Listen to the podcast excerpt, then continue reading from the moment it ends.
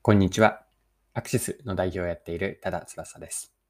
今回はマーケティングの話になるんですが、テーマがマーケターが最も使う時間を使うべきことは何と、これに対する持論というか、こういうふうに考えるよという話をできればと思っています。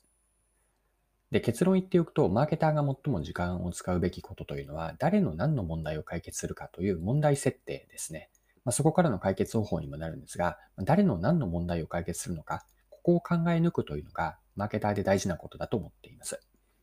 それでは最後までぜひお付き合いください。よろしくお願いします。はい。今回考えたい問いというのが、マーケターが最も時間を使うべきことは何かなんです。でこれを別の言葉で言い換えれば、マーケティングで大切なことって何かなんです。で、この問いへの結論になるんですが、まあ、これは持論でもあって、マーケターが最も時間を使うべきことだと思っているのは、誰の何の問題を解決するかという問題設定と解決についてです。でこの問いを解像度高くしていって答えを出すことにマーケターとして時間を使いたいと考えます。では、ここからは誰の何のために何の問題を解決するのかを各要素に分解して順番に掘り下げていきましょ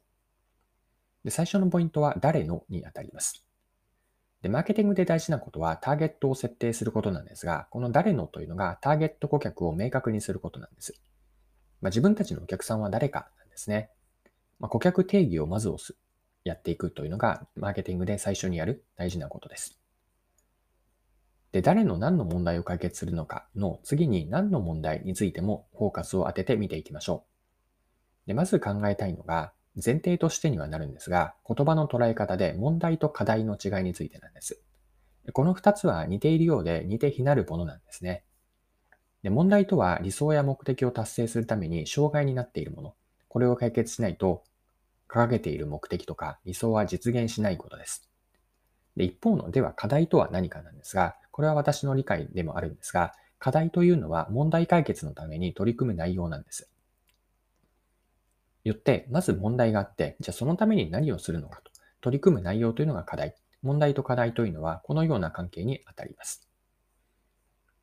はい。で、話を何の問題を解決するのかに戻すんですが、お客さんの問題をどう解決するかで、先ほど見たように、問題と課題を分けて捉えるといいです。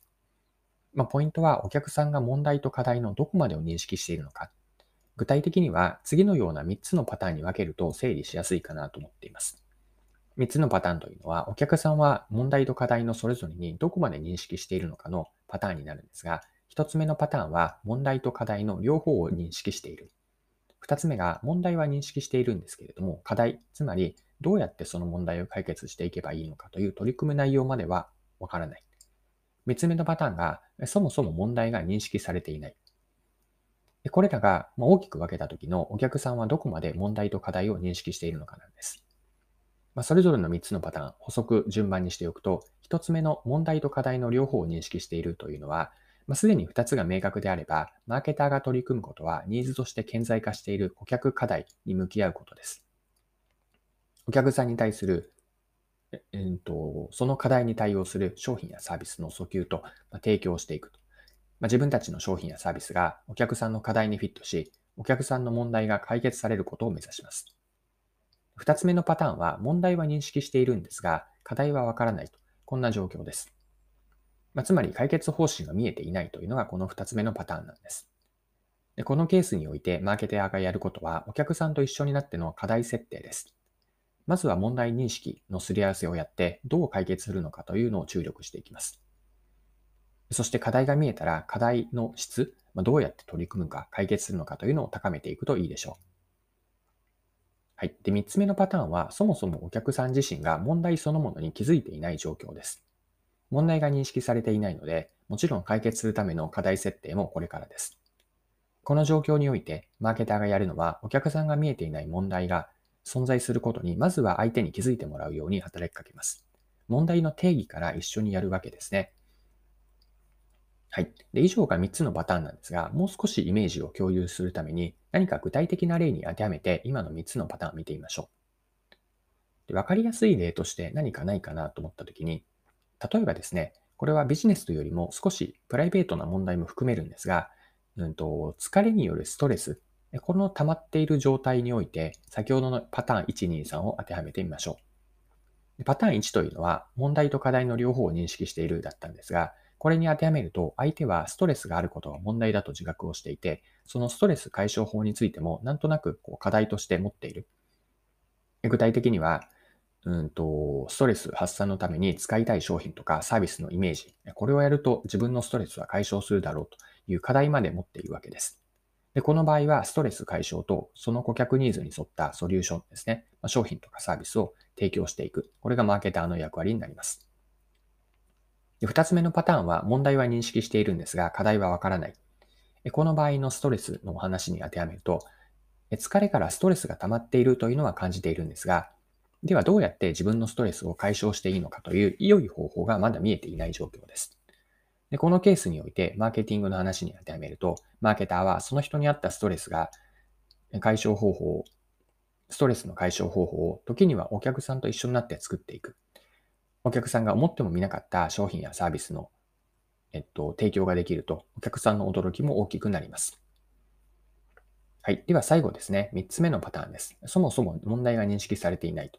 これは今回の疲れによるストレスに当てはめてみると、お客さんが体の不調はなんとなく感じているんですが、では何がその原因かが分かっていないので、まあ、その状態が放置されたままという状況です。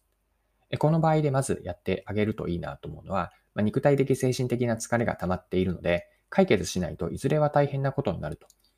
いう問題意識を持ってもらって、さらにその原因は何かまで一緒に掘り下げていきます。で顧客の状況、相手の状況が今問題だと認識してもらって、さらに原因が分かってくると、じゃあどうやって解決するかという、この時点でパターン2の問題は認識していて、解決方法がわからないになっていってま、一緒に作っていくことによってパターン1に徐々に上がっていくんですが、まこのように一緒に問題と原因、さらに課題と、じゃあどうやってやっていきましょうかということを合わせていく。これがそもそもの問題が認識されていない場合に、一つずつパターン3からパターン2、パターン1へと登っていくイメージです。